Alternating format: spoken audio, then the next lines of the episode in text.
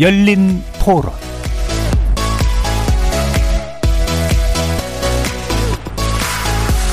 안녕하십니까. KBS 열린 토론 정준희입니다.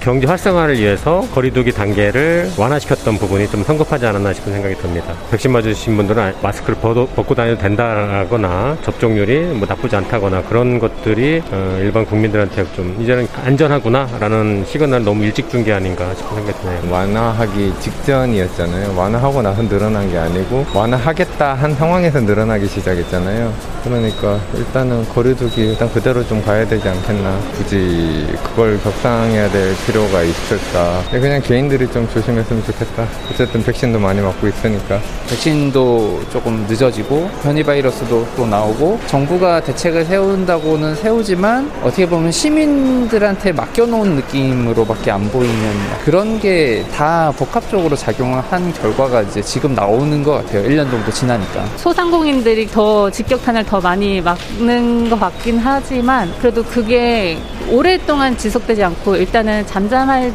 때까지만 다단계를 하고 격상을 하고 다시 이제 내려도 괜찮지 않을까. 전 세계적으로 지금 돌아가는 거 보면 종식이란 단어는 이제 맞지가 않는 것 같아요. 싱가포르나 이런 것처럼 백신 최대한 빨리 들여와서 접종해가면서 또 사람들이 좀 이렇게 움직이게끔 하는 것도 필요하지 않을까 싶기는 해요.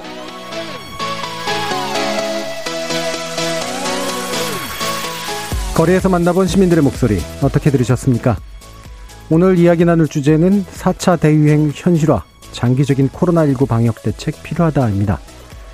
어제 하루 발생한 코로나19 확진자 수는 전날보다 63명 증가한 1275명으로 국내 코로나19 첫 확진자가 나온 작년 1월 20일 이후 최다 기록입니다. 게다가 신규 확진자 5명 가운데 1명이 델타 변이 바이러스에 감염된 것으로 조사되면서 기존 코로나19 바이러스보다 전파율이 2.7배나 높은 델타 변이 바이러스에 대비하기 위해서 백신 접종 완료자에 대한 부스터샷, 즉 추가 접종이 필요하다는 목소리도 커지고 있습니다. 백신에 의한 코로나19 종식을 기대해 왔지만 현실적으로 고려해야 하는 건 코로나19와의 공존일 수도 있습니다. 실제로 최근 싱가폴과 영국은 독감처럼 코로나 감염증을 관리하겠다면서 거리두기 없는 일상으로의 회복을 선택하기도 했죠. 그와 같은 현실적이고 장기적인 대책을 모색할 때이긴 하지만 전제 조건을 살펴 신중히 접근해야 한다는 게 또 전문가들의 조언이기도 합니다. KBS 열린 토론 잠시 후에 두 분의 감염병 전문가 모시고 4차 대유행 대비 방역 실태와 문제점 점검해 보고요. 방역 조치를 완화하고 코로나19와 공존하는 방안 정말 고려해야 될지 논의해 보는 시간 갖도록 하겠습니다. KBS 열린 토론은 여러분이 주인공입니다. 문자로 참여하실 분은 9730으로 의견 남겨주십시오.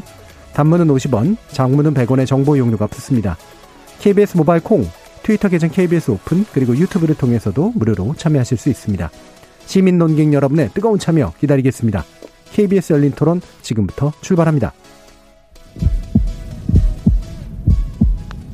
살아 있습니다. 토론이 살아 있습니다. 살아있는 토론, KBS 열린 토론. 토론은 라디오가 진짜입니다. 진짜 토론, KBS 열린 토론. 오늘 토론 함께 해주실 두 분의 전문가 소개하겠습니다. 엄중식 가천대 길병원 감염내과 교수 자료하셨습니다. 안녕하십니까. 최재혁 고려의대 예방의학과 교수 나와주셨습니다. 네, 안녕하세요. 최재혁입니다. 자, 이틀 연속으로 이제 1000명 넘는 이제 확진자가 나오고 있고, 아마도 뭐 더 늘거나 아니면 적어도 금방 자, 잡힐 것 같지는 않은 그런 상태인데, 4차 대유행은 현실화된 거로 봐야겠죠? 어떻습니까? 네, 뭐 이제 뭐 현실화됐다, 예. 안, 혹은 뭐 아직 이제 초입 단계냐를 논할 단계는 늦었다고 음. 보고요. 예. 이제는 뭐 앞으로 정점이 언제 올 것이냐, 음. 그리고 최대 환, 환자가 얼마까지 발생할 거냐에 대한 최선의 시나리오, 최악의 시나리오를 예. 빨리 상정하고 그에 맞는 대응책을 마련하는 것이 더 중요한 시점이다. 그렇게 생각하시는 게 좋겠습니다. 예. 엄정식 교수님은 어떠십니까? 네, 뭐 어제부터 질병관리청도 4차 어, 유행이라는 그 표현을 쓰기 시작을 했고요. 예. 이제 뭐 최 교수님 말씀하신 것처럼 이 4차 유행이 이제 대유행 형태로 갈 것이냐 아니면 우리가 다시 잘 어, 관리하고 억제하면서 어 좀 그 진폭을 최대한 줄이 줄이면서 피해를 최소화시킬 수 있겠느냐 이 차이가 남은 거라고 생각합니다. 예. 음, 결국은 더 안 좋아지느냐 아니면 적어도 컨트롤을 할 수 있는 정도가 되느냐 어, 이 부분이 이제 좀 갈림길에 있는 것 같은데요. 어, 그럼 이 부분 확인해 주시죠. 그러니까 이게 델타 변이 바이러스가 이제 꽤 많이 잡히고 있는데 현재 이렇게 그 확산자가 확진자가 확 는 건 뭐 거리두기 과정에서의 문제인지 아니면 뭐 예를 들면 정부 정책의 문제인지 아니면 시민들의 어떤 참여의 문제인지 아니면 말 그대로 변이 바이러스의 문제인지 어떻게 봐야 되는 걸까요? 여러 가지 원인이 이제 복합적으로 작용한 네. 것이겠죠. 가장 직접적인 원인, 간접적인 원인으로 나눠서 볼 필요는 있겠고요. 네. 물론 이렇게 감염력이 증가한 거의 근본적인 원인은 델타 변이 바이러스가 가장 중요한 예. 동력이 됐다, 그 원인이 됐다 보고요. 어, 델타 변이 바이러스가 우리나라 지역사회 확산돼서 퍼졌다 하더라도 이렇게 큰 규모로 발생하게 된 또 다른 원인은 우리 환자 일일 신규 확진자 수가 지난 6개월간 거의 400명에서 600명대를 유지하고 있지 않습니까? 예.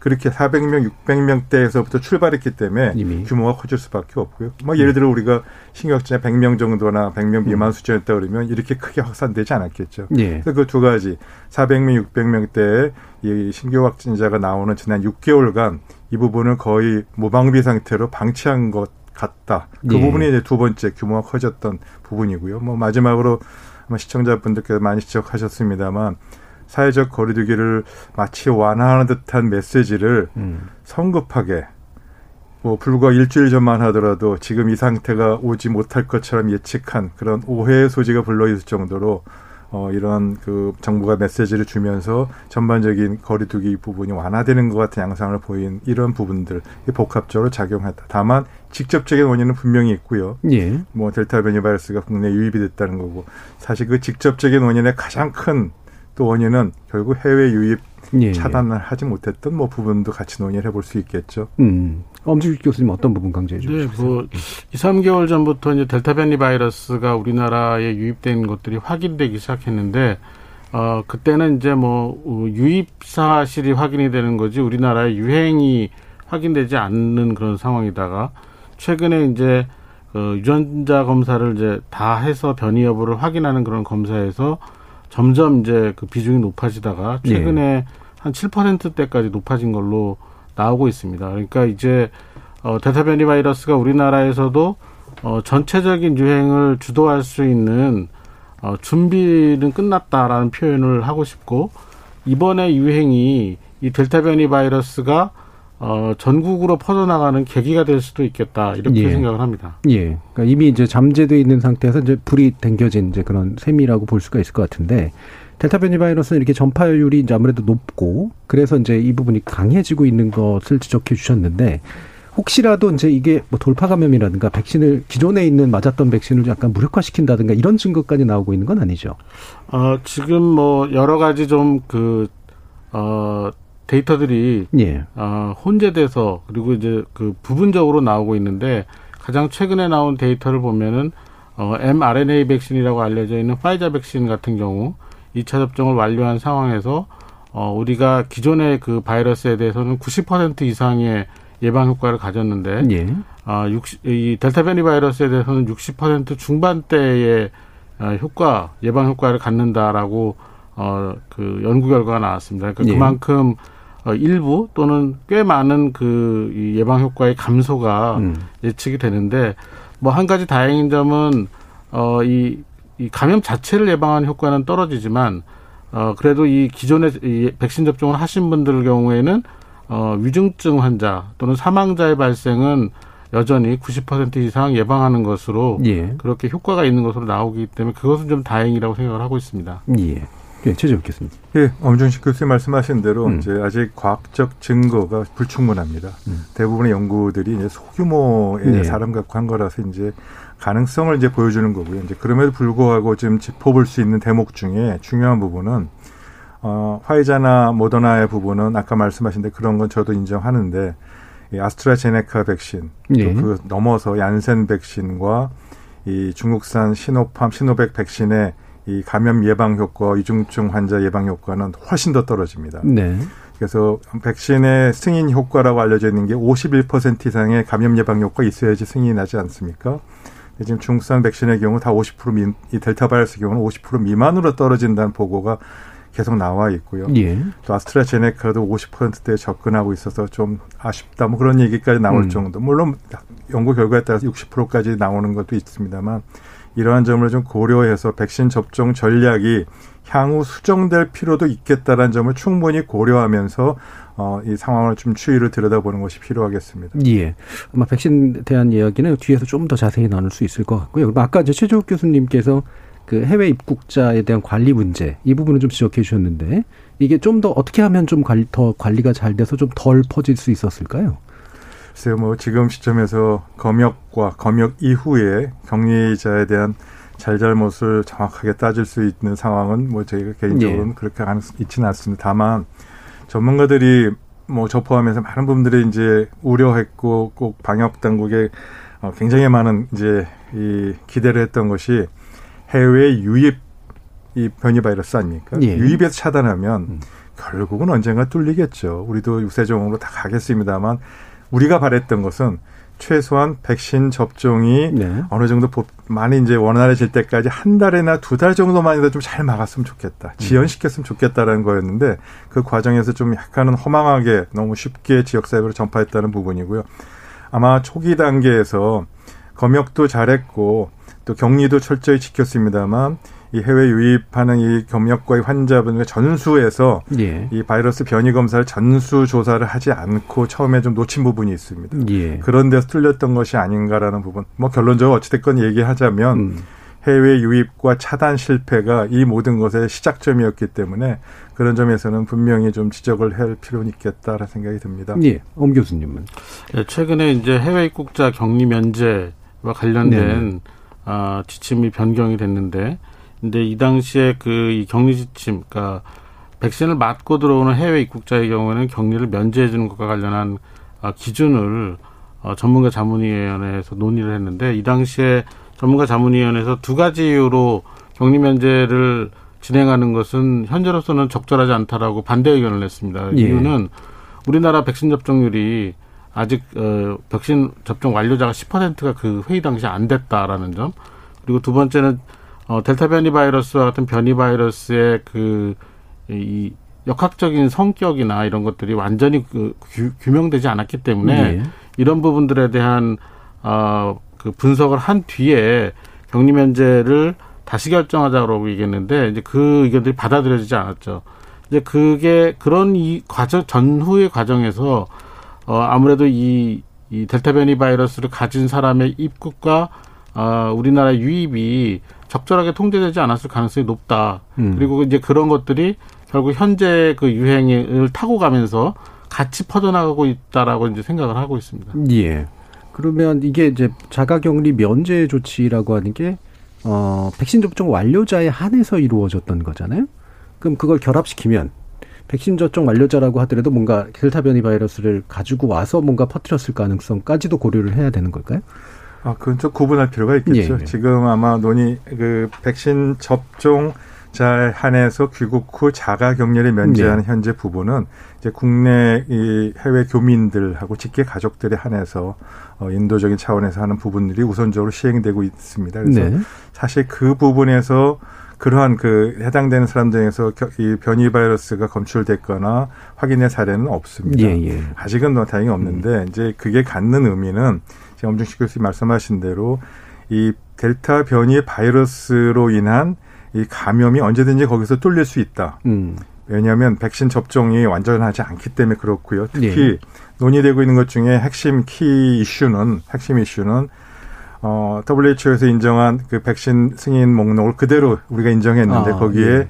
중국산 시노팸, 시노백에 대한 백신의 부분이 있고 이 두 백신은 전 세계에서 어, 유일하게 WHO만 승인했지 우리나라도 그렇고 미국 연구에서 다 승인이 아직 나지 않은 제품이고 예. 백신 접종 효과에 대한 부분도 완벽하게 검증이 안 된 그런 우려라는 부분이 분명히 상존하는데 그것조차 넘어서 델타 변이 바이러스까지 고려한까지 고려하면 더더욱 불확실성과 위험성이 있는데 이 부분을 승인했다는 점에서 좀 우려를 하시는 거고요. 음. 그런 면에서 앞으로 이 부분은 조금 조정될 필요는 있겠습니다만 아, 우선은 뭐 현재는 우리 국내 교포들, 우리 해외 거주, 우리 국민들을 상대로 하는 것이기 때문에 이 부분에 대한 거더 이상 뭐 이미 시행한 거니까 뭐 예. 어떻게 뭐 뒤돌린다기 보다는 관리, 사후 관리를 철저히 하고 입국 후에 추가적인 확대 부분에 대해서는 더 이상 어, 하지 않는 그런 부분들로 좀 더 어, 이 방법을 좀 접근해 보는 것이 필요하겠죠. 예. 조금 더 설명을 음. 드리면 사실 이제 WHO가 여러 여러 개의 백신들을 이제 승, 사용 승인을 했는데 그 사용 승인이라는 게 정확하게는 긴급 사용 승인입니다. 그러니까 아주 그 정교한 그런 평가를 통해서 어, 이 백신이 이제 문제가 없다라는 것 그리고 효과를 어, 정확하게 측정을 했다기보다는 어, 지금 이 대유행이 긴박함 속에서 어, 어느 정도 이게 안정성이 있고 효과가 있다라는 그런 어, 인정을 해준 거거든요. 근데 이런 과정에서 지금 델타 변이 바이러스나 뭐 다른 그런 변이 바이러스에 대해서도 개별적인 그런 그 효과 평가 또는 뭐 어떤 그 어, 돌파 감염 같은 사례들이 얼마나 나오는지 이런 거에 대한 정교한 평가가 안 돼 있는 상황이거든요. 그러니까 네. 그런 것들이 확인이 되고 나서 어, 어떤 백신을 접종한 경우에 인정을 하고 그 다른 어떤 백신을 인정하지 않을까 이런 것들에 대한 음. 어, 분석 작업이 필요했는데 이제 그런 거 없이 진행이 됐다라는 거죠. 예. 어, 이런 이제 입국하는 그러니까 해외 유입하는 부분들에 대해서 약간 좀 구멍들이 좀 생길 수 있는 그런 정책들이 좀 일부 좀 시행되고 있었기 때문에 그 부분에서 이제 우려를 좀 해주신 것 같은데 어 그러면 이 정부가 지금 음 거리두기 조정안을 발표하겠다고 이제 나섰죠. 이제 이번 일요일쯤이 돼야 되는데 이게 뭐 여러 가지 안들이 지금 논막 얘기만 나오고 있는 것 같습니다. 뭐 서울만 4단계로 한다라든가 뭐 수도권에 대해서 적용을 한다라든가 어쨌든 4단계 격상으로 가는 어떤 경로는 불가피하다고 보시는 건가요? 어떻습니까? 아, 네. 불가피한 정도를 넘어서 이미 늦었다고 보는 네. 것이 맞고요. 지금이라도 선제적인 좀 더더 더 빨리 해서 어, 거리두기 프로그램을 전반적으로 대응할 수 있도록 어, 우리가 강화하는 것은 시급히 필요하다고 생각합니다. 예. 점점식 교수님 얘기하면. 예, 그 지금 이제 새로운 그 사회적 거리두기 어, 지침을 보면은 4단계 내용도 어 이 그러니까 전체적으로 이 지침 자체가 우리나라에서 백신 접종이 충분한 수준으로 이루어졌을 때에 어, 적용하려고 만든 지침이다 보니까 예. 어, 이렇게 그 유행이 막 급박하게 그 진행되고 있는 상황 그리고 대유행 가능성 있는 상황에서는 어, 다소 어, 오히려 완화된 느낌의 그런 그 내용들이거든요. 예, 그렇죠. 그래서 실제로 이제 이런 새로운 거, 거리두기 지침 중에서도 최고의 이 단계인 사단계를 적용을 하더라도 어, 지금 우리의 이 대유행 상황을 막기 위해서는 좀 부족한 부분들이 있습니다. 예. 이제 그런 것과 관련돼서 어, 4단계를 하더라도 일부는 또 보완을 한 아, 그런 지침들을 결정을 해야 되는 그런 상황인데 기본적으로는 어, 사람들이 모이는 시간과 공간을 최소화시킬 수 있는 그런 전략으로 조금 수정 보완할 필요가 있다고 생각합니다. 예. 예를 들면 어떤 부분이겠죠? 어, 그러니까 4단계를 하더라도 음. 이제 그 공간 일정한 공간 내에서의 밀도와 관련된 음. 내용이 없습니다. 그러니까 예. 2인 이상은 못 모인다라고 돼 있는데 사실 어, 동일한 공간에 두 명씩 많은 쌍이 들어가 버리면 똑같은 상황이 생기는 거거든요. 네, 단지 테이블 뛰거나 이것만의 예, 문제는 예, 아니라는 두 명씩 예. 50쌍이 들어가면 100명이 되는 거고 네 명씩 25쌍이 되면 100명이 되는 거지 않습니까? 그러니까 실제로 공간에 대한 밀도와 관련된 어, 그런 그 보완점 이런 것들이 지적이 되고 있습니다. 예. 지금도 이제 왜 식당이나 이런 데 보면 원래는 이제 뭐 2미터 이상 이렇게 뛰도록 돼 있는데 사실은 그렇게까지 잘 지켜지는 것 같지는 않기도 하고 그래요.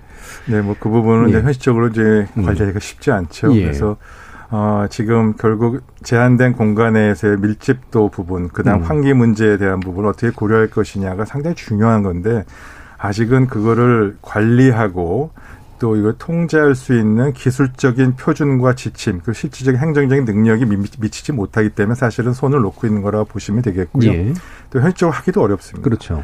그래서 그 부분은 어쩔 수 없는 부분이 있다는 점을 이해해 주시면 좋겠고요. 다만 한 가지 근본적으로 이번 거리두기에 대한 부분을 어떻게 강화할 것이냐, 어떻게 조정할 것이냐에 대해서 전반적으로 당연히 강화해야 됩니다. 근데 선택적으로 더 중요한 부분, 밀집도를 고려하는 부분을 강화하는 것이 필요한데 어 이렇게 설령 현재 거리두기 프로그램을 전반적으로 다시 또 뭔가 논의하고 뭐 여러 가지 상황을 한다 하더라도 꼭 명심해야 될 부분이 있습니다. 저는 이거 개인적인 생각입니다만 첫째 거리두기를 설령 뭐 4단계든 4단계에서 더 강화된 수준이든 강화하더라도 그 효과는 우리가 작년도에 기대했던 많은 경험에서 기대했던 만큼 효과가 나타나지 않을 것 같다라는 네. 점 분명히 어 가능성을 생각해야 되고요. 그 이유는 국민들의 수능도는 떨어져 있다는 부분이고요. 음.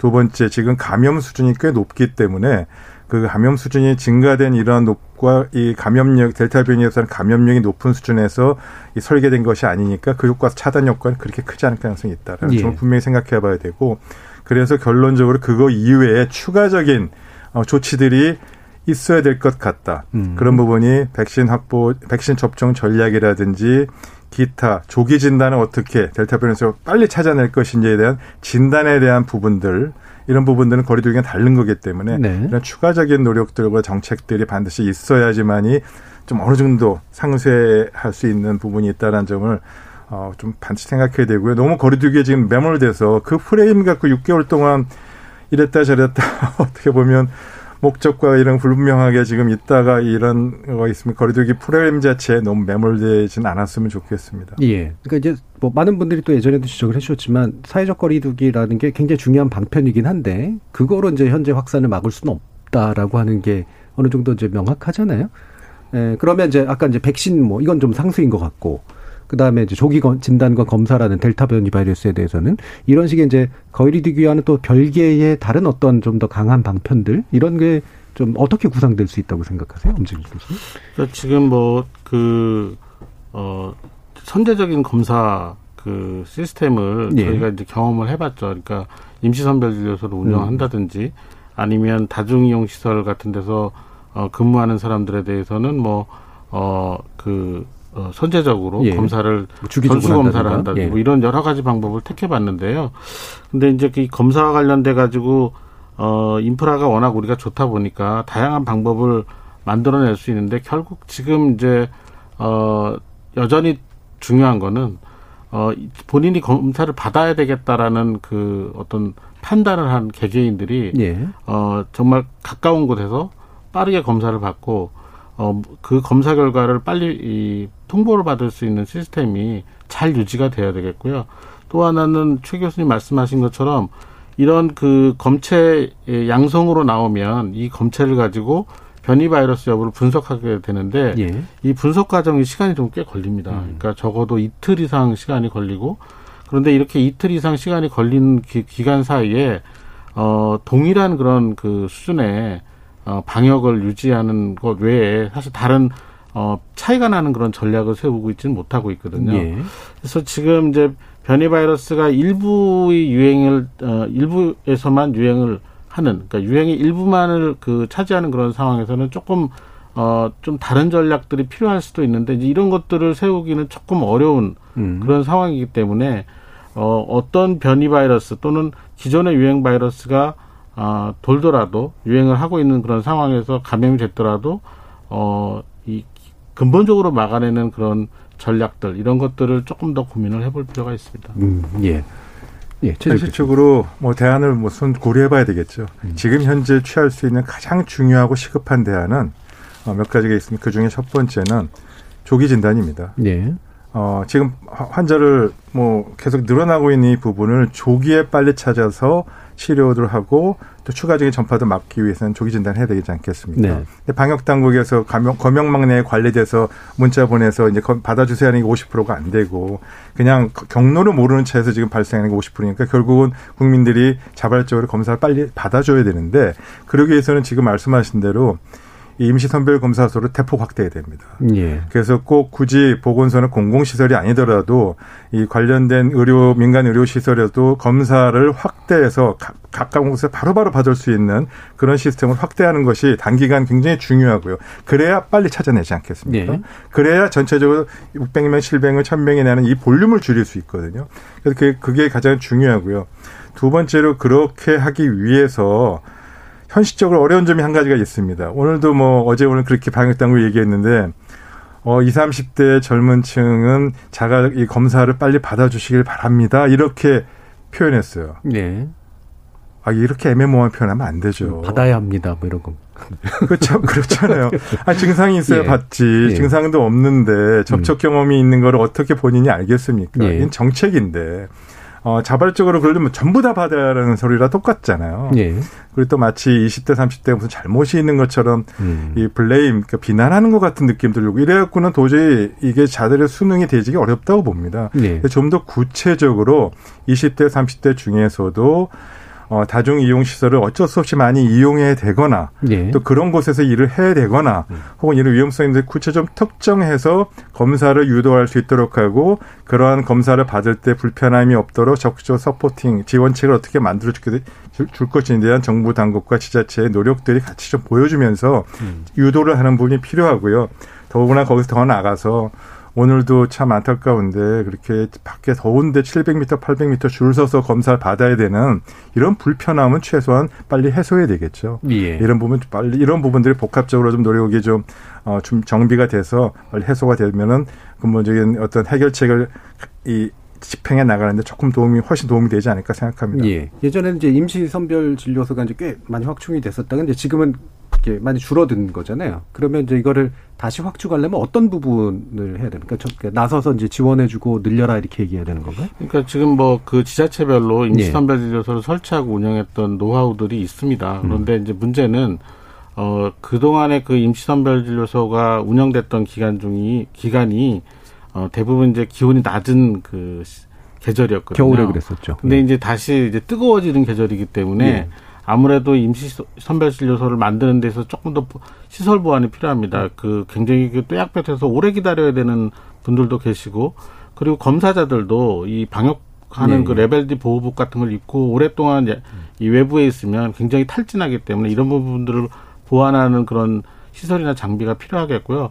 임시 선별 진료소라도라고 하더라도 조금 더 그 어, 기다림을 좀 최소화할 수 있는 어, 검사 예약 시스템 같은 것들이 좀 보완이 될 필요가 있습니다. 예. 지금은 어, 그냥 선별진료소 찾아서 가서 그냥 어, 무, 무한정 기다리는 그런 형태로 되어 있거든요. 근데 최소한 시간대라도 정하고 갈수 있는 어, 그런 것들이 개발이 되면 조금 더 어, 이 젊은 층들이 좀 검사를 하는데 좀 편리할 거라고 생각이 되고요. 예. 또 하나는 이제 이, 저, 이, 지금 현재 유행을 주도하는 건 확실히 20대, 30대이니까 이 20, 30대들이 많이 자주 가는 곳, 음. 예, 그래서 접근성이 좋은 곳에 임시선별진료소를 다시 한번 좀 위치 선정을 좀 다시 할 필요는 있다 이렇게 음. 생각이 됩니다. 알겠습니다. 자 그럼 백신 문제로 다시 좀 돌아가서요. 아까 이제 그 최재욱 교수님께서 어, 개별 백신의 예방, 그 특히나 델타 변이 바이러스에 대한 대응률이 이제 꽤 차이가 나는 걸 얘기를 좀 해주셨었잖아요.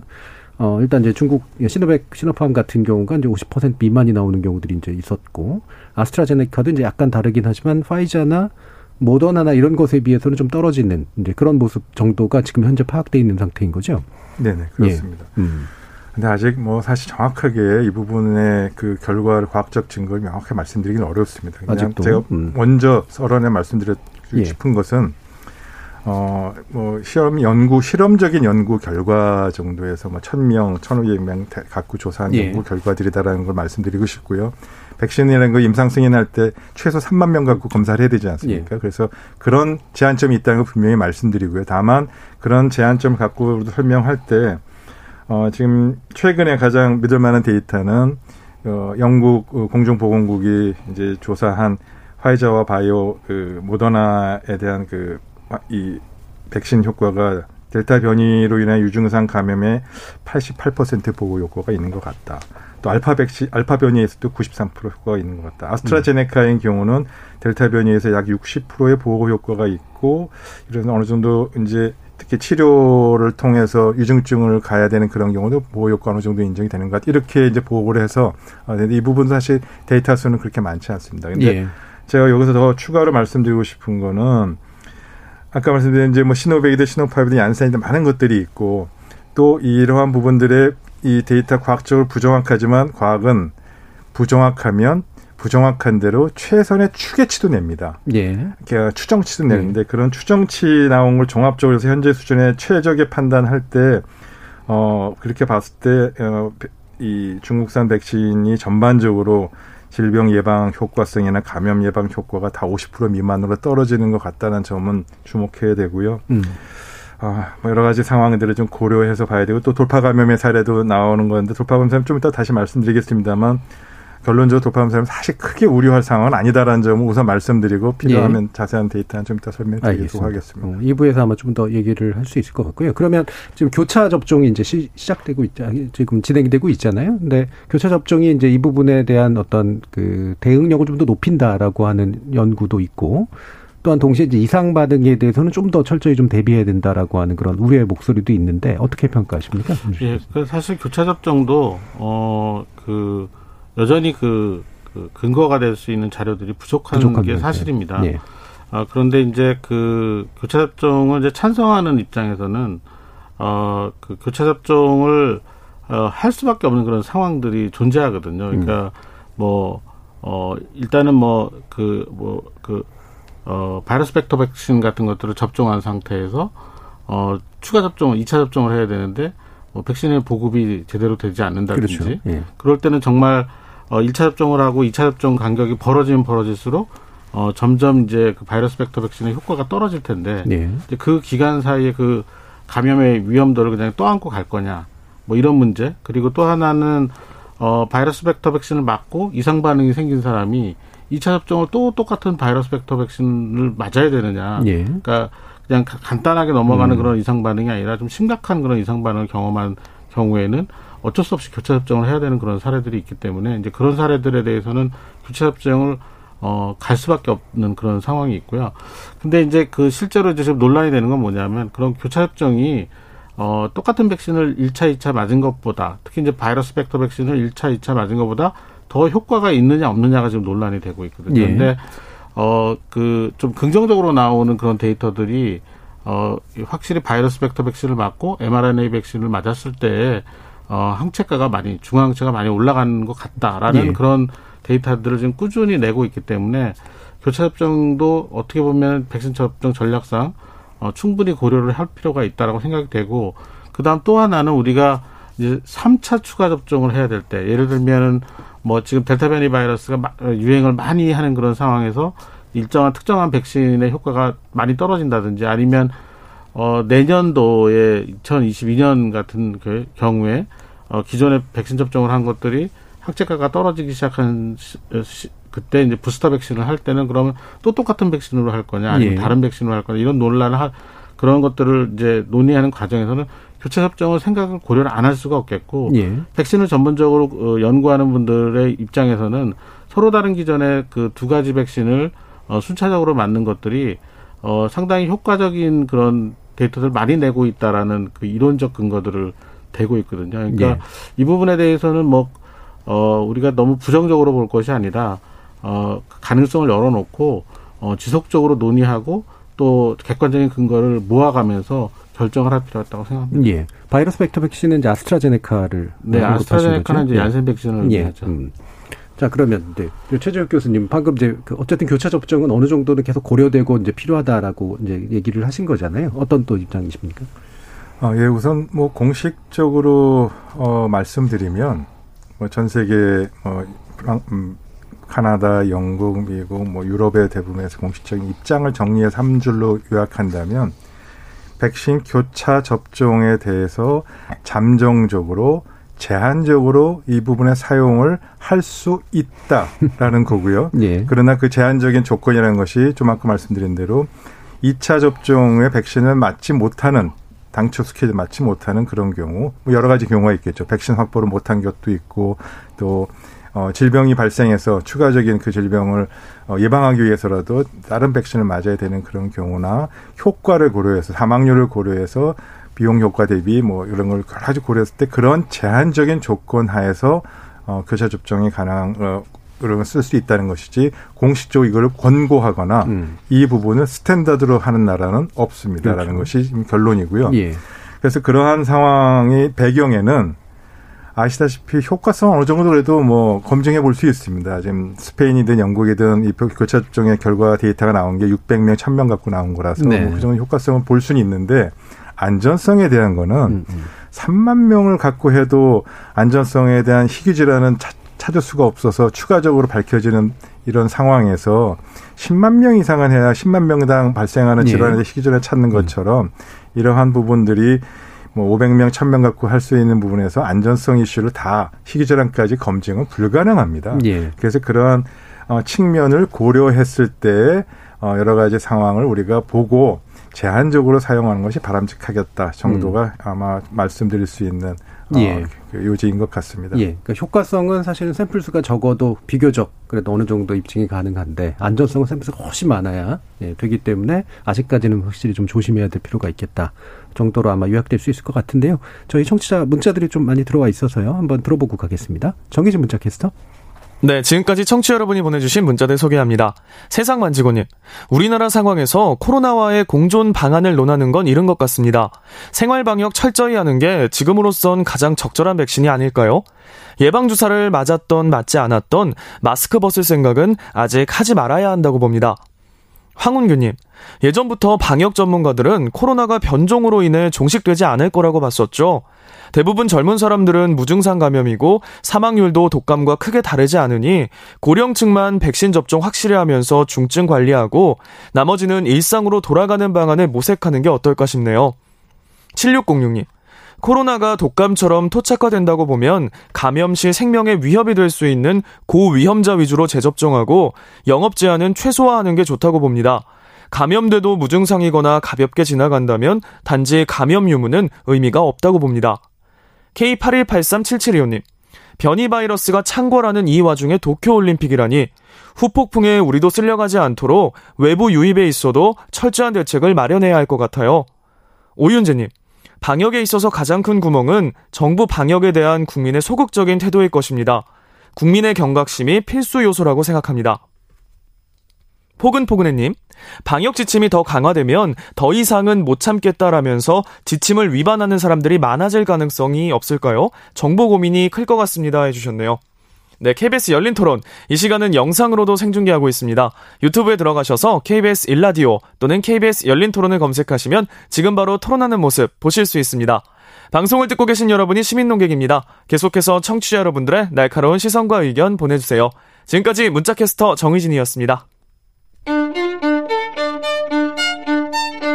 토론이 세상을 바꿀 수는 없습니다. 하지만 토론 없이 바꿀 수 있는 세상은 어디에도 없습니다.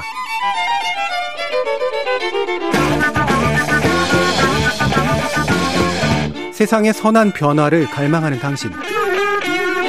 정답이 아니라 질문의 힘을 믿는 당신.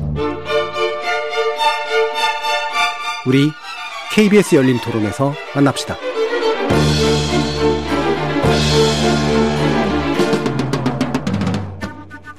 KBS 열린 토론 4차 대유행 현실화 코로나19와의 공존 방안 고려해야 할까라는 주제로 최재욱 고려의대 예방의학과 교수, 엄중식 가천대 길병원 감염내과 교수 이렇게 두 분의 전문가와 함께하고 있습니다.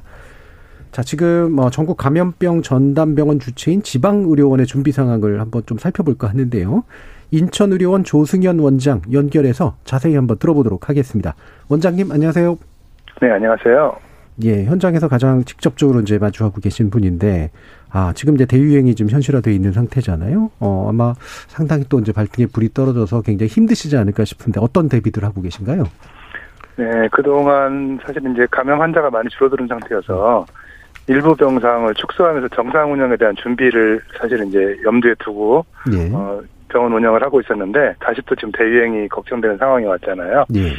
이제 과거에 저 3차 유행 때도 많이 해본 경험들이 있어서 다시 병상을 늘리거나 뭐 대비하는데 큰 어려움은 없는 것 없을 것으로 생각돼서 지금 거기에 대한 준비를 착착 하고 있습니다. 실제로 경기도나 인천 아니 서울 같은 경우는 병상 가동률이 이미 70%를 훨씬 넘고 있고요. 예. 저희 인천에는 환자가 다행히 아직은 많지는 않아서 그렇지만은 어, 과거 경험으로 보면은 뭐 1, 1, 2주만 가더라도 금방 어, 그 풀병상이 될 정도로 환자가 급속히 느는 경향을 보였거든요. 예. 그 거기에 맞춰서 지금 대비를 하고 있습니다. 예. 마침 또 언급을 주셔서 뭐 간단히 더 여쭙고 싶은데 이제 왜 지금은 일단 서울이 주도하고 있고 확진자가 그다음에 경기가 네. 이제 같이 따라가는 그런 양상인데 같은 수도권 중에는 인천이 좀 눈에 띄게 적은 편이긴 해요. 이게 네. 나름대로 좀 이유가 있습니까? 어, 인천이 아무래도 좀 서울 경기보다는 인구 수가 적고요. 예. 어찌 보면은 좀 그, 어, 유동, 유동성이 좀 적다 그럴까요? 아, 서울과 연계성 측면에서. 예, 음. 그리고 또 과거에 그 경험들이 있어서, 어, 좀 그 방역에 대해서 상당히 좀 엄격하게 대응하는 측면도 있습니다. 예. 그 세, 마지막 얘기를 아마 되게 강조해 주실 줄 알았는데 그래도 마지막으로 네. 얘기해 주셨네요. 네. 예. 자, 지금 1년 넘게 지금 현장 의료진들이 굉장히 고충, 고통스러우실 것 같은데 아, 여기에 또 한 번 이제 유행이 찾아옴으로써 느끼게 되는 심리적 압박도 굉장히 좀 클 것 같거든요. 그좀 힘든 부분은 네. 어떤 부분들 좀 있으신가요? 어, 사실은 이제 저희 지금 대부분 공공병원들, 특히 지방의료원이나 이제 이런 지역 거점 공공병원들이 어, 코로나 이제 중등도 이하의 환자들을 대부분 보고 있지 않습니까? 예. 문제는 이게 공공병원들이 해도 대부분 급성기 환자를 보는 병원 시스템이었기 때문에 감염병에 특화된 구조는 아니었거든요. 예. 그래서 거기 일하는 의료진들도 사실은 어떻게 보면은 어, 본연의 업무가 아니라 가외 일을 하고 있다고 볼 수가 있거든요. 음. 근데 그것이 이제 몇 개월 정도 가면은 뭐 감내할 만한데 실제로 2년이 다가오니까 이제 다들 지금 사실은 많이 탈진해 있는 상태입니다. 그렇겠죠. 실제로 그 그러니까 감염병 분야에 직접 연관되지 않는 과외 의사들이 많이 이탈하는 현상을 보이고 있고요. 예. 그러다 보면 앞으로 이것이 이렇게 계속 갔을 때 어, 공공병원들이 할 수 있는 본연의 업무를 복귀하는데 상당한 시간과 노력이 심지어는 이게 가능할까라는 의문을 갖고 있는 사람들이 많이 있어요. 음. 그러니까 지치는 거죠. 그렇죠. 거, 네, 그런 것들을 극복하는 것이 현재로서는 가장 힘든 거고 음. 또 하나는 과거 3차 유행 때 봤듯이 사실은 의료원들 규모들이 다 작고 인력이 부족해서 만약 이게 대규모로 확산되면은 의료진 수급 문제가 또 한 번 닥쳐올 것 같습니다. 예. 그렇게 되면 아주 적은 인원으로 그 많은 환자를 감당해야 되다 보면 이제 더 이상 견딜 수 없는 지경이 되지 않을까 이런 걱정들이 또 있어요. 예. 네, 그런 것들이 어려운 것 같습니다. 하긴 예전에 좀 저희 열린 토론 나와주셨을 때 공공병원, 공공의료 체계의 그 어려움에 대해서 이제 많이 언급을 해주셨는데 한참 또 공공의료 확충 문제 얘기 나오다가 요즘 또 이제 시선에서 많이 사라져 있는 것 같은데 실제로 뭐 진척되는 부분이 있습니까? 아, 그게 참 가장 답답한 부분입니다. 예. 사실은 이제 어, 내년에 선거도 있고 그래서 지금 많은 정치적인 얘기들도 오고 가는데 사실 공공병원을 확대하고 강화시킨다는 얘기가 사실은 점점 힘을 잃는 느낌을 받아요. 그러니까요. 음. 그래서 그래서 이것이 좀 걱정이고 네, 이 부분은 또 4차 유행이 또 온다고 라는 걸 계기 삼아서 다시 한번 좀 확산되는 이런 어, 게 됐으면 좋겠습니다. 예. 그럼 또 이제 이런 공공의료에 대한 어, 새로운 관심 다시 좀 음, 불러일으켰으면 좋겠다라는 말씀과 함께 어떤 부분을 또 정부나 어, 다른 쪽에 좀 부탁하고 싶으신가요?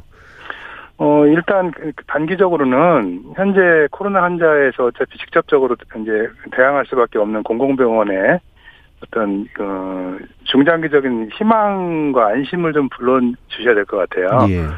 그 당장 이렇게 됐을 때 뭐 정상화 됐을 때에 대한 우려 같은 것들이 있다든지 공공병원들이 앞으로 내 역할을 할 수 있을까라는 이런 회의가 들면 사실은 구성원들이 어, 힘을 합쳐서 감염병과 대응하는데 큰 문제가 될 수 있겠죠. 네.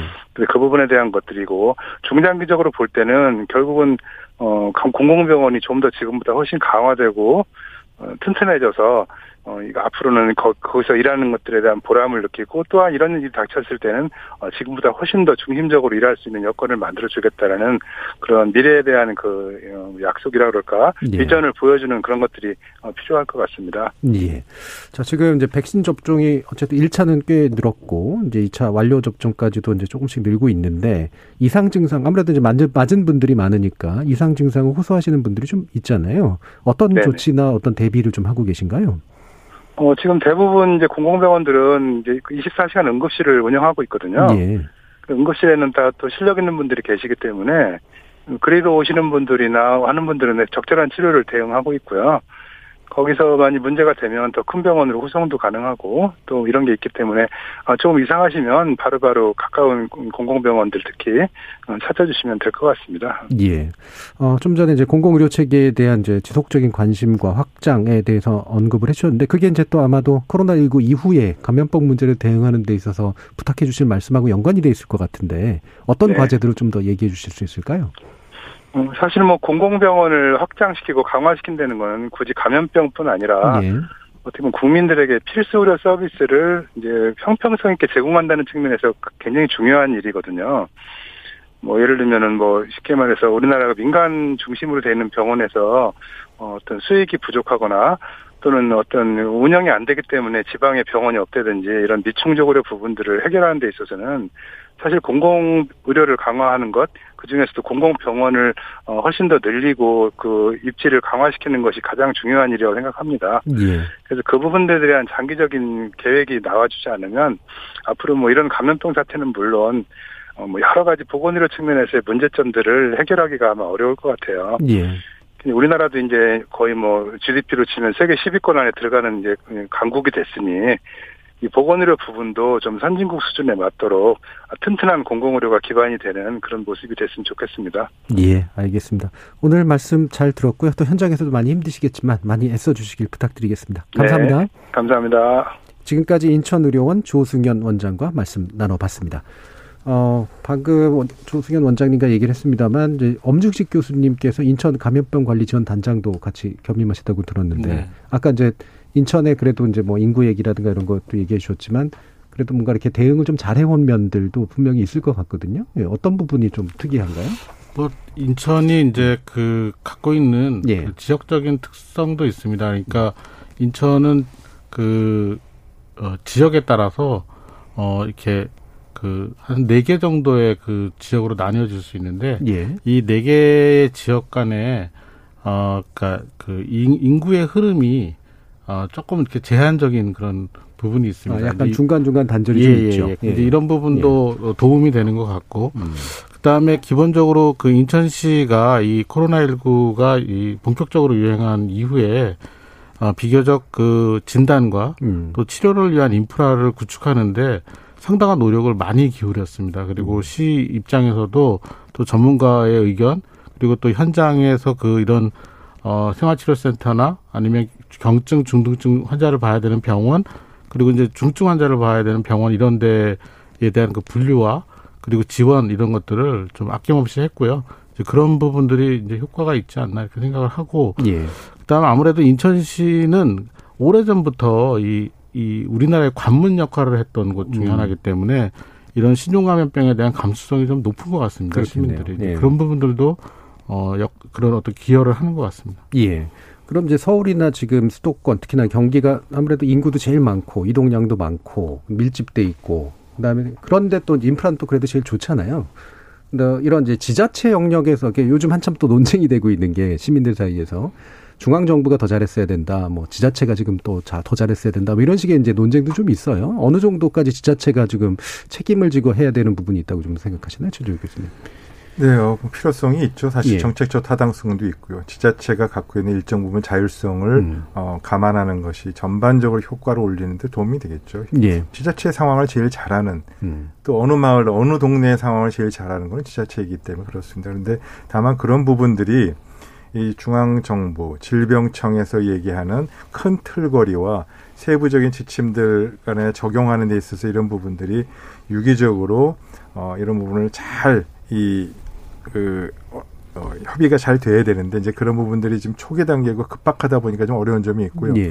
분명히 말씀드릴 수 있는 거는 이런 판데믹과 같은 상황, 긴급 상황과 평상시의 관리 상황은 반드시 구분해야 된다는 음. 것과 이런 지금 4차 유행이 어, 본격화되는 이런 긴급 상황 같은 부분은 일사불란한 중앙정부의 리더십이 굉장히 중요하다. 예, 더 중요하게 되고 음. 통상 관리, 평상시 관리에 해당되는 부분은 어, 지자체에게 일임하는 부분 예. 이렇게 좀 나눠서 구분을 좀 명확하게 하고 책임과 권한을 받는 걸 이 명확히 하는 부분이 굉장히 필요할 것 같습니다. 예.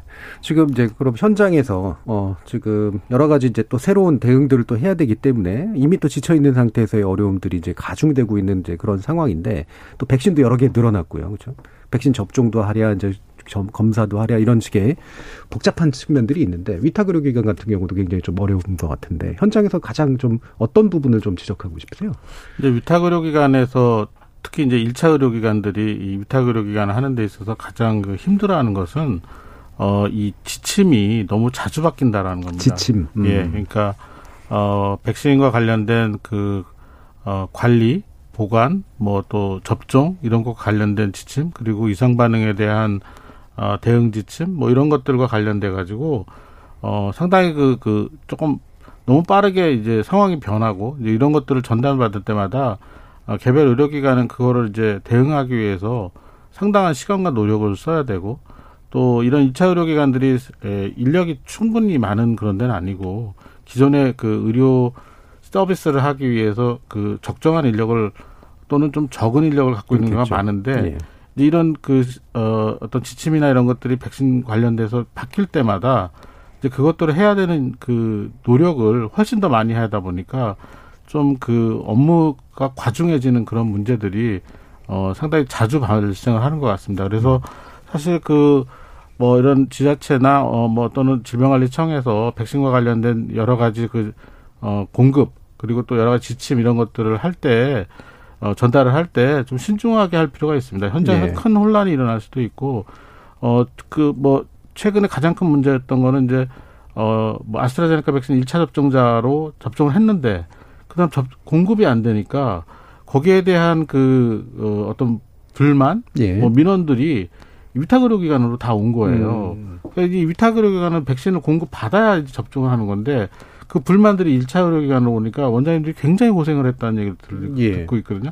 이런 것들이 있을 때는 어 그 주관 기관들이 어 그 미접종 상태로 될 수밖에 없는 그런 상황들을 음. 충분히 설명을 직접 해야죠. 그걸 위탁 의료기관에 떠맡기면 안 된다고 생각합니다. 예, 앞에서 앞에서 이제 그, 그, 그 뭐랄까 불만까지도 이제 접수해야 되는 그런 네. 상황들을 이제 겪으니까 가중될 것 같은데 제가 이게 곁다리 얘기입니다만 사례로 본것 중에 이렇게 출장 어, 나가야 되는 그런 사람이 동일한 걸 이제 다 완결하고 나가야 거기서 원활하게 이제 출장 업무를 볼 수가 있는데 요번에 이제 아스트라제네카가 아니라 파이저로 맡게 되니까 그걸 맡게 되면 나가서 그걸 할, 이렇게 그, 거기서 뭐 격리 면제라든가 이런 게 잘 안 돼서 안, 어렵다고 그러더라고요. 근데 그렇다고 이제 아스트라제네카를 그냥 맞, 맞아 달라라고도 할 수 없기 때문에 현장에서는 아무것도 할 수 없는 그런 상태. 이런 되게 작은 사례긴 하지만 이렇게 좀 이렇게 그 유연하게 대응하기 좀 어려운 측면들이 분명히 좀 있는 것 같아요. 그런 어려움들은 어떤 어떤 것이 또 있으십니까? 네, 뭐 그런 어려움을 음. 겪으신 우리 뭐 시민 여러분이나 국민 여러분께 뭐 예. 우선 죄송하다는 말씀을 드려야 되고요.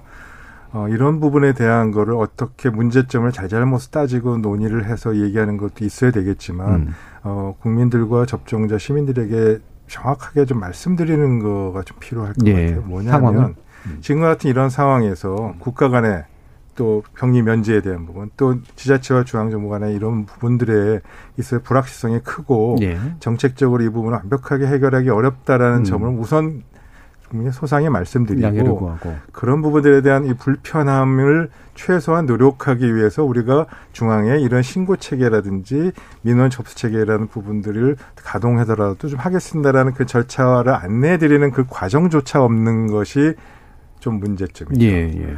뭐 세상에 완벽한 제도가 어디 있겠습니까? 음, 음. 더더구나 이 상황은 더 어려운데 사람들이 국민들이 이제 속상해하는 거는 그런 부분들이 있음에도 불구하고 어디 신고할 때도 없고 얘기할 때도 없고 해결해 주거나 들어주는 데가 없다는 그런 부분들은 좀 심각하게 고민해 볼 필요가 있다 생각하고 예. 그런 절차는 좀 고민해 보는 것이 좋겠습니다. 음, 정책의 불안전성은 뭐 불가피한 문제이기 때문에 오히려 양해를 잘 구하거나 이제 불만 접수해서 처리하고 이런 과정이라도 잘 됐으면 지금보다는 훨씬 더 나을 거다. 네, 그렇습니다. 그럼 아까 이제 그 최재욱 교수님께서 돌파 감염 관련된 이야기를 또 일부 해주셨었는데 더 구체적으로 어 이게 아직까지 뭐 연구가 이제 명확하지는 않기 때문에 어 뭐 확실하게 얘기는 해줄 수 없다라고 말씀하셨습니다만 결국은 네. 이제 백신만으로는 코로나19 종식이 안 되는 거냐 이게 이제 오늘 논의 아마 그 키 포인트가 이제 될 텐데 어 그럼 백신 맞아야 되는 거냐 뭐 이런 식의 얘기까지도 좀 일부 나옵니다만 어떻게 지금 우리가 이 부분 상황을 대해야 될까요?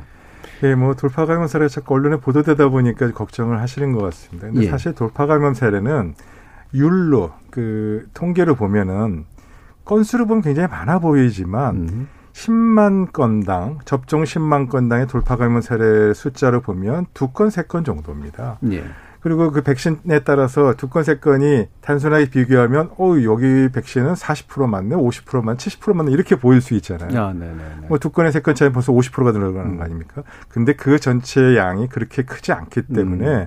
어, 그 문제는 그렇게 걱정할 우려가 있을 정도로 우리가 유의한 정도의 규모는 아니다라는 것과 설사 돌파 감염이 또 될다 하더라도 유중증이나 중증 환자로 가서 사망률이 그 차이는 그렇게 크지 않고 치료가 잘 된다. 예. 예 그러니까 중증 환자에 대한 부분 낮출 수 있다는 점에서 도파감염 사례는 연구자가 나중에 이 돌파 감염까지 고려한 돌파 감염이 우세종이 돼서 이 부분에 대한 백신을 업데이트해서 이것까지 잘 듣는 백신을 만드는 것에 대한 노력들이라든지 이런 전반적인 연구 차원에서 중요한 의미가 있다라는. 네, 네. 점을 조금 현재는 그런 정도로 이해해 주시면 좋겠고요. 음.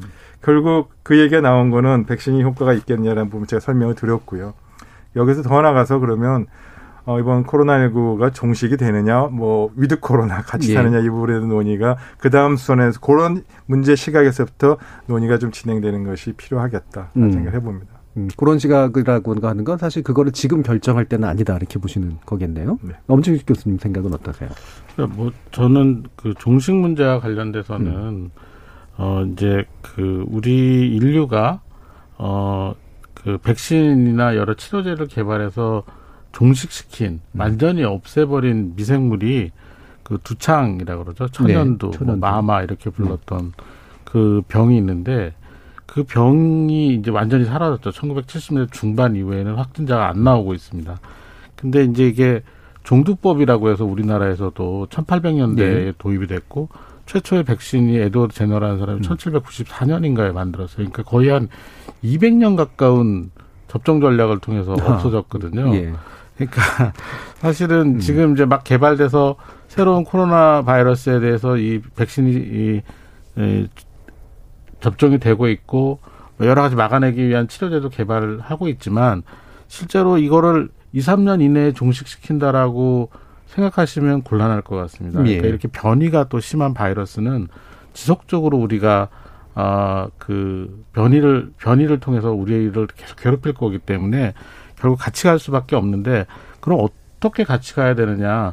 결국 백신 접종이나 치료제 개발을 통해서 우리가 그냥 아 특별히 사회적 거리두기를 하지 않더라도 그런 과정에서 백신 접종이나 치료제를 통해서 일정한 사망, 그러니까 아주 낮은 일정한 사망을 보이는 정도로 컨트롤이 가능한 상황을 만들어야 되는 거거든요. 예를 들면 예. 인플루엔자 같은 경우에는 굉장히 많은 사람들이 감염이 되지만 백신을 접종해서 굉장히 많은 사람들이 감염되지만 어, 우리나라 같은 경우 1년에 한 3천 명 음. 많을 때 3천 명 적을 때 한 1,500명 정도 사망하는 어, 그런 병이 됐습니다.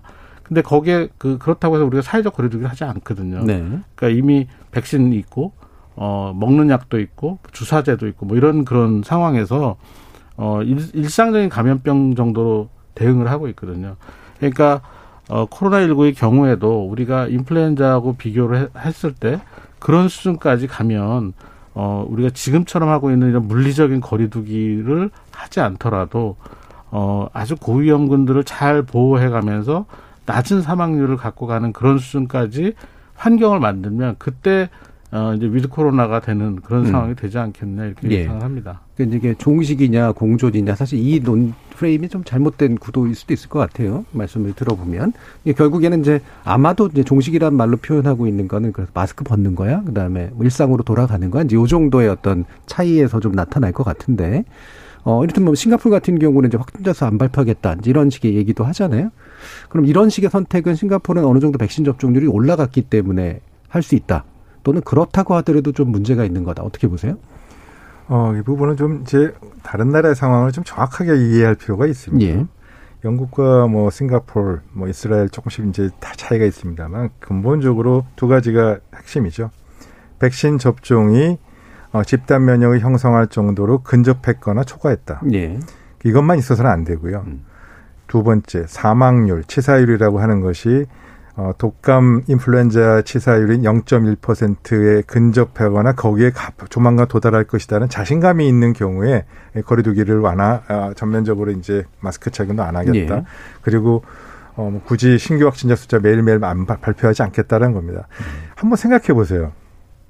독감 인플루엔자하고 이 코로나19하고는 근본적으로 같은 아, 같은 형태의 감염병이라고 보는 게 이해하시면 됩니다. 기전이 같다는 거죠. 예, 반대로요. 예. 인플루엔자도 만일에 아무도 지금 그 정도 인플루엔자 심각하게 생각 안 하시잖아요, 우리 국민. 근데 만일에 인플루엔자 백신에 변이가 일으키고 그게 치사율이 지금 1% 2%대가 많이 되는 상황이 발생한다. 그럼 똑같이 사회적 거리두기 할 겁니다. 네, 네. 코로나가 아니어도 인플루엔자만으로도. 예.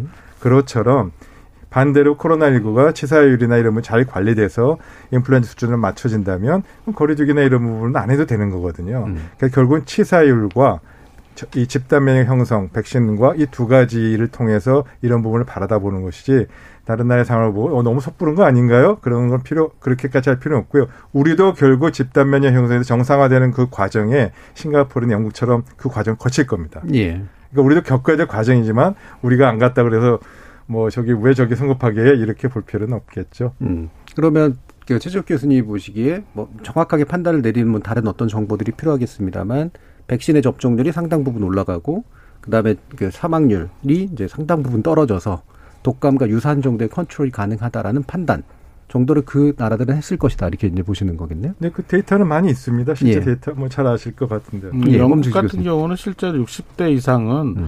거의 뭐 90%를 훌쩍 넘기는 그런 접종을 한 상황이고요. 예. 이제 그러다 보니까 어 이전 유행 때는 이렇게 막 2만 명, 3만 명씩 확진자가 나오면 뭐 하루에 몇천 명씩 사망자가 나오는 그런 상황이 발생했습니다. 근데 예. 최근에도 최근에는 이제 백신 접종을 안 한 사람들 위주로 어, 이 빠르게 이제 델타 변이 바이러스가 돌고 있고 어, 영국은 거의 90% 이상의 델타 변이 바이러스로 알려져 있습니다. 네. 근데 사망자가 하루에 2, 30명 수준으로 나옵니다. 그러니까 어, 굉장히 그 사망률이 많이 떨어진 거죠. 그렇죠. 이제 이런 상황이 되면은 어, 앞서 최 교수님 말씀하신 것처럼 낮은 사망률 어, 그리고 높은 접종률 이걸 가지고 어, 거리두기를 어, 최소화시키는 그런 전략으로 이제 가게 되는 거죠. 이제 저희 우리나라도 어, 접종률이 충분히 올라가는 그런 상황이 되면 결정해야 된다고 생각합니다. 예, 예. 그러면 이제 지금 이 부분 뭐, 뭐 이거는 아직까지는 고민을 해야 될지 안 할지 모르겠지만 뭐 델타 이후는 계속해서 나오긴 할 거 아니에요. 그러면 이거는 예상해 주시긴 되게 어려울 것 같은데 갑자기 또 치명률이 올라가거나 백신으로 대응이 안 되는 그런 변이 바이러스의 가능성 같은 어느 정도로 지금 고민을 해야 될까요?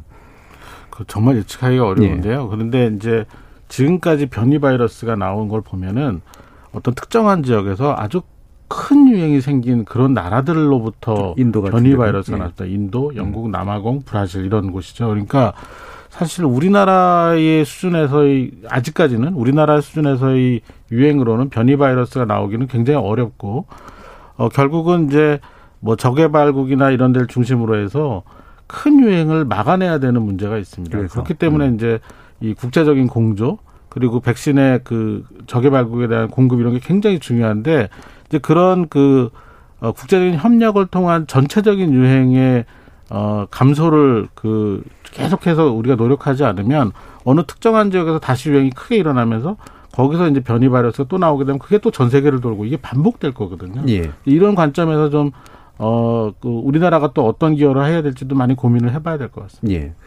그러면 이제 우리나라는 아직은 이제 백신 접종이 이렇게 높지 못하고 어 그래서 아마 이제 이런 외국의 일부 나라들과 같은 그런 대응을 하기는 상당히 이른 상태일 수밖에 없는 것 같은데 그러면 이제 지금은 어쨌든 그래서 확진자 수가 중요하긴 하잖아요. 나중에 사망률이라든가 이런 것하고 연결해야 되지만 우리 병원 시스템이 좀 감당할 수 있는 정도의 수준, 관리 가능한 수준 물론 꺾어야 되긴 하는데 어느 정도까지는 좀 용인할 수 있다고 보세요. 어, 뭐 지금 현재 갖고 있는 확보한 숫자 대비로 하면은 뭐 일일 신규 확진자가 뭐 2천 명까지는 유지할 수 있고 근데 2천 명은 뭐 한 달, 두 달, 세 달까지 가면 안 되겠죠. 네. 기간이 있으니까 그렇게 해서 음. 상황에 따라 틀리고요.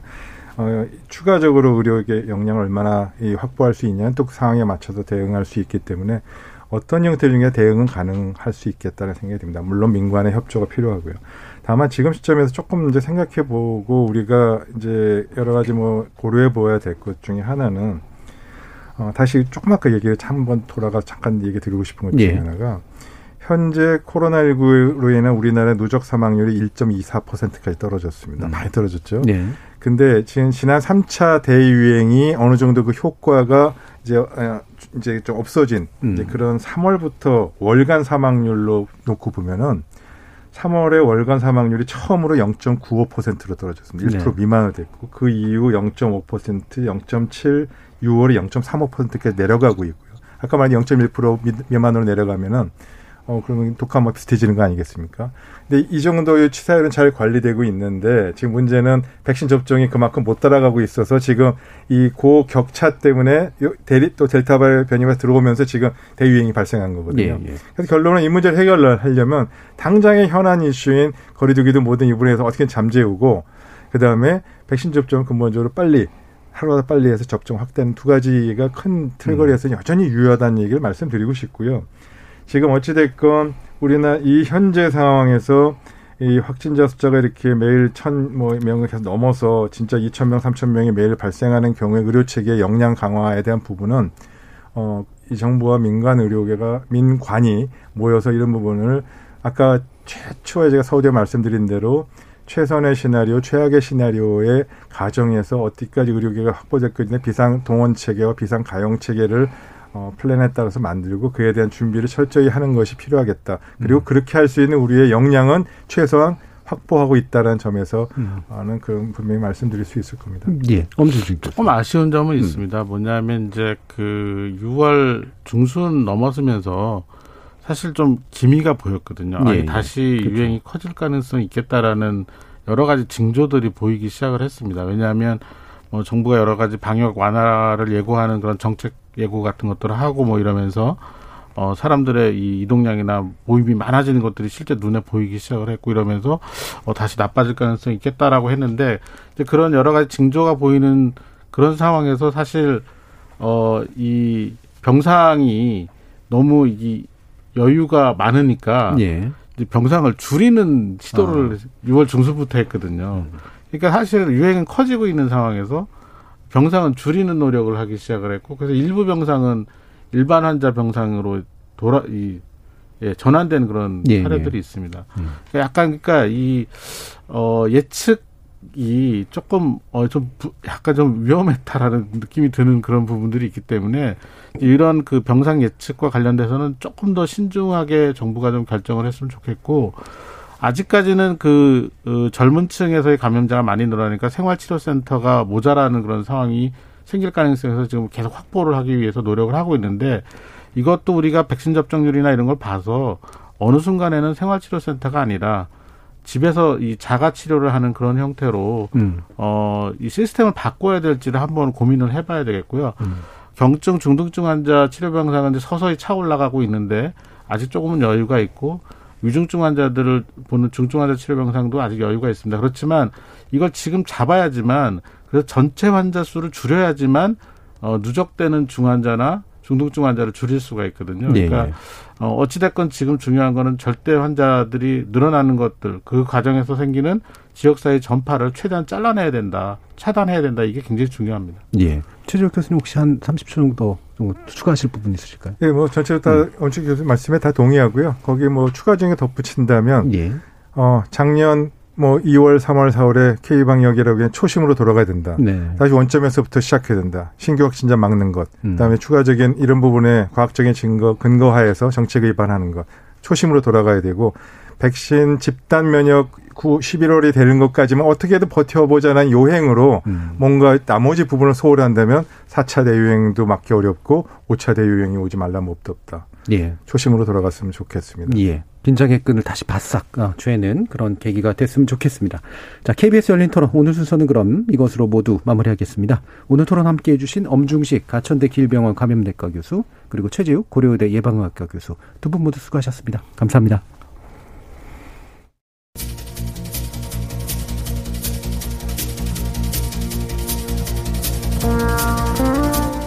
그간 우리나라의 코로나19 대응이 모범적일 수 있었던 건 정부와 의료진의 헌신적 노력과 함께 무엇보다 시민들의 대승적 협조가 결합되었기 때문에 가능했습니다.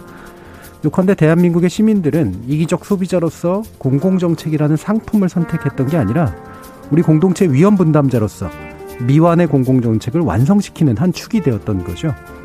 새로운 위협에 대응해서 공동의 삶을 가장 효과적으로 지속시키는 건 윤리의식이 있는 과학, 그리고 참여적인 시민민주주의고요. 그리고 지금보다 더 책임의 범위를 넓혀가는 적극적인 정부의 결합이 아닐까 싶습니다. 지금까지 KBS 열린 토론 정준이었습니다.